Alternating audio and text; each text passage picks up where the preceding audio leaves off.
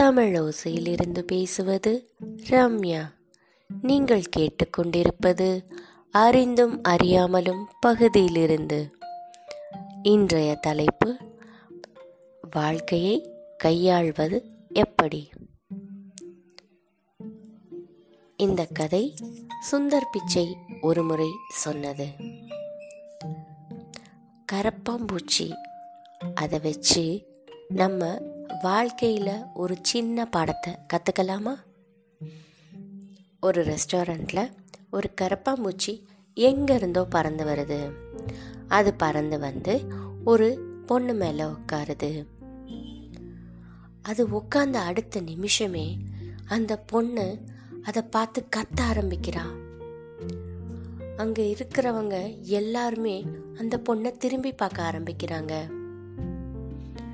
ரொம்ப பயத்தோட என்ன பண்ணுறதுன்னு தெரியாமல் ஒரு கலவரத்தோட அதே சமயத்தில் நடுங்கிற தன்மையோட அந்த பொண்ணு குதிக்க ஆரம்பிச்சிடுறா அந்த பொண்ணு குதிக்க ஆரம்பித்த உடனே அவளோட கைகள் எல்லாமே நடுங்க ஆரம்பிச்சு எப்படியோ அந்த கரப்பாம்பூச்சியை தட்டி விட்டுறா.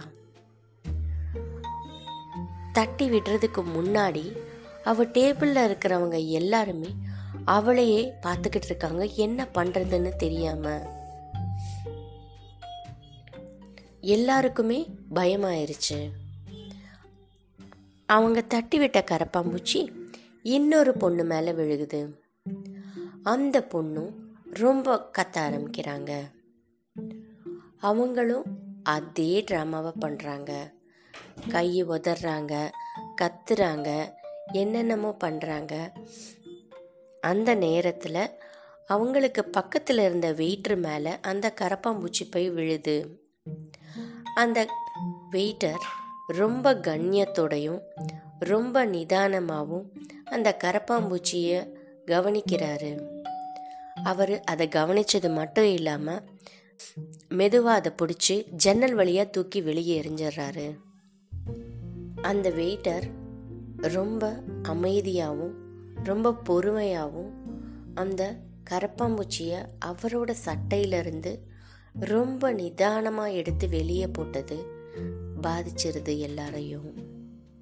ஆனால் அவர் ரொம்ப கான்ஃபிடண்ட்டாக தன்னோட கைகளால் அதை எடுத்து வெளியே தூக்கி போட்டுறாரு. இது சுந்தர் பிச்சை அவர்கள் அங்கே உட்காந்து காஃபி குடிச்சுக்கிட்டே அமைதியாக அதை பார்த்துட்டு இருந்தாரு.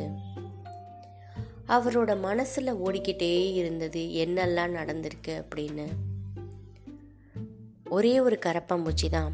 ஆனா அந்த கரப்பாம்பூச்சிக்கு ஒரு பொண்ணு கொடுத்த ரியாக்ஷனும் இன்னொரு பொண்ணு கொடுத்த ரியாக்ஷனும் ஒரு வெயிட்டர் கொடுத்த ரியாக்ஷனும் கொஞ்சம் கூட சம்மந்தமே இல்லை. ஏன்? ஏன்னா அந்த ரெண்டு பொண்ணுங்களாலையும் அந்த கரப்பாம்பூச்சியை கையாள முடியல. ஆனால் அந்த வெயிட்டர் இந்த மாதிரி நடக்கிறப்ப அவர் எப்படி கண்ணியத்தோடு இருக்கணும் அவர் எப்படி அதை கையாளணும்னு ரொம்ப தெளிவாக இருந்திருக்காரு. நம்ம வாழ்க்கை கூட கரப்பாம்பூச்சி மாதிரி தாங்க எந்த நேரத்தில் என்ன வரும் எப்படிப்பட்ட பாதிப்பு நமக்கு நேரும் அதை எப்படி நம்ம கையாளணும் அப்படின்னு ரொம்ப தெளிவாக இருக்கணும்.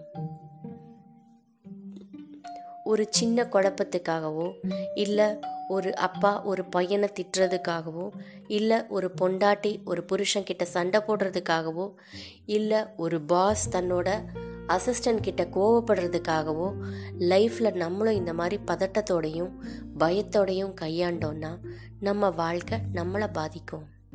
ஆனால் இதே அந்த வாழ்க்கையை பொறுமையாக நிதானமாக தெளிவான சிந்தனையோட கையாண்டோன்னா நம்ம வாழ்க்கை நல்லா இருக்கும். ரோட்ல டிராஃபிக் ஜாம்ல நிக்கிறப்ப அந்த டிராஃபிக் ஜாம்ல நிக்கிறதுக்காக ரொம்ப கோவம் வருது. ஏன்? அந்த டிராஃபிக் ஜாமை நம்மளால கையாள முடியல.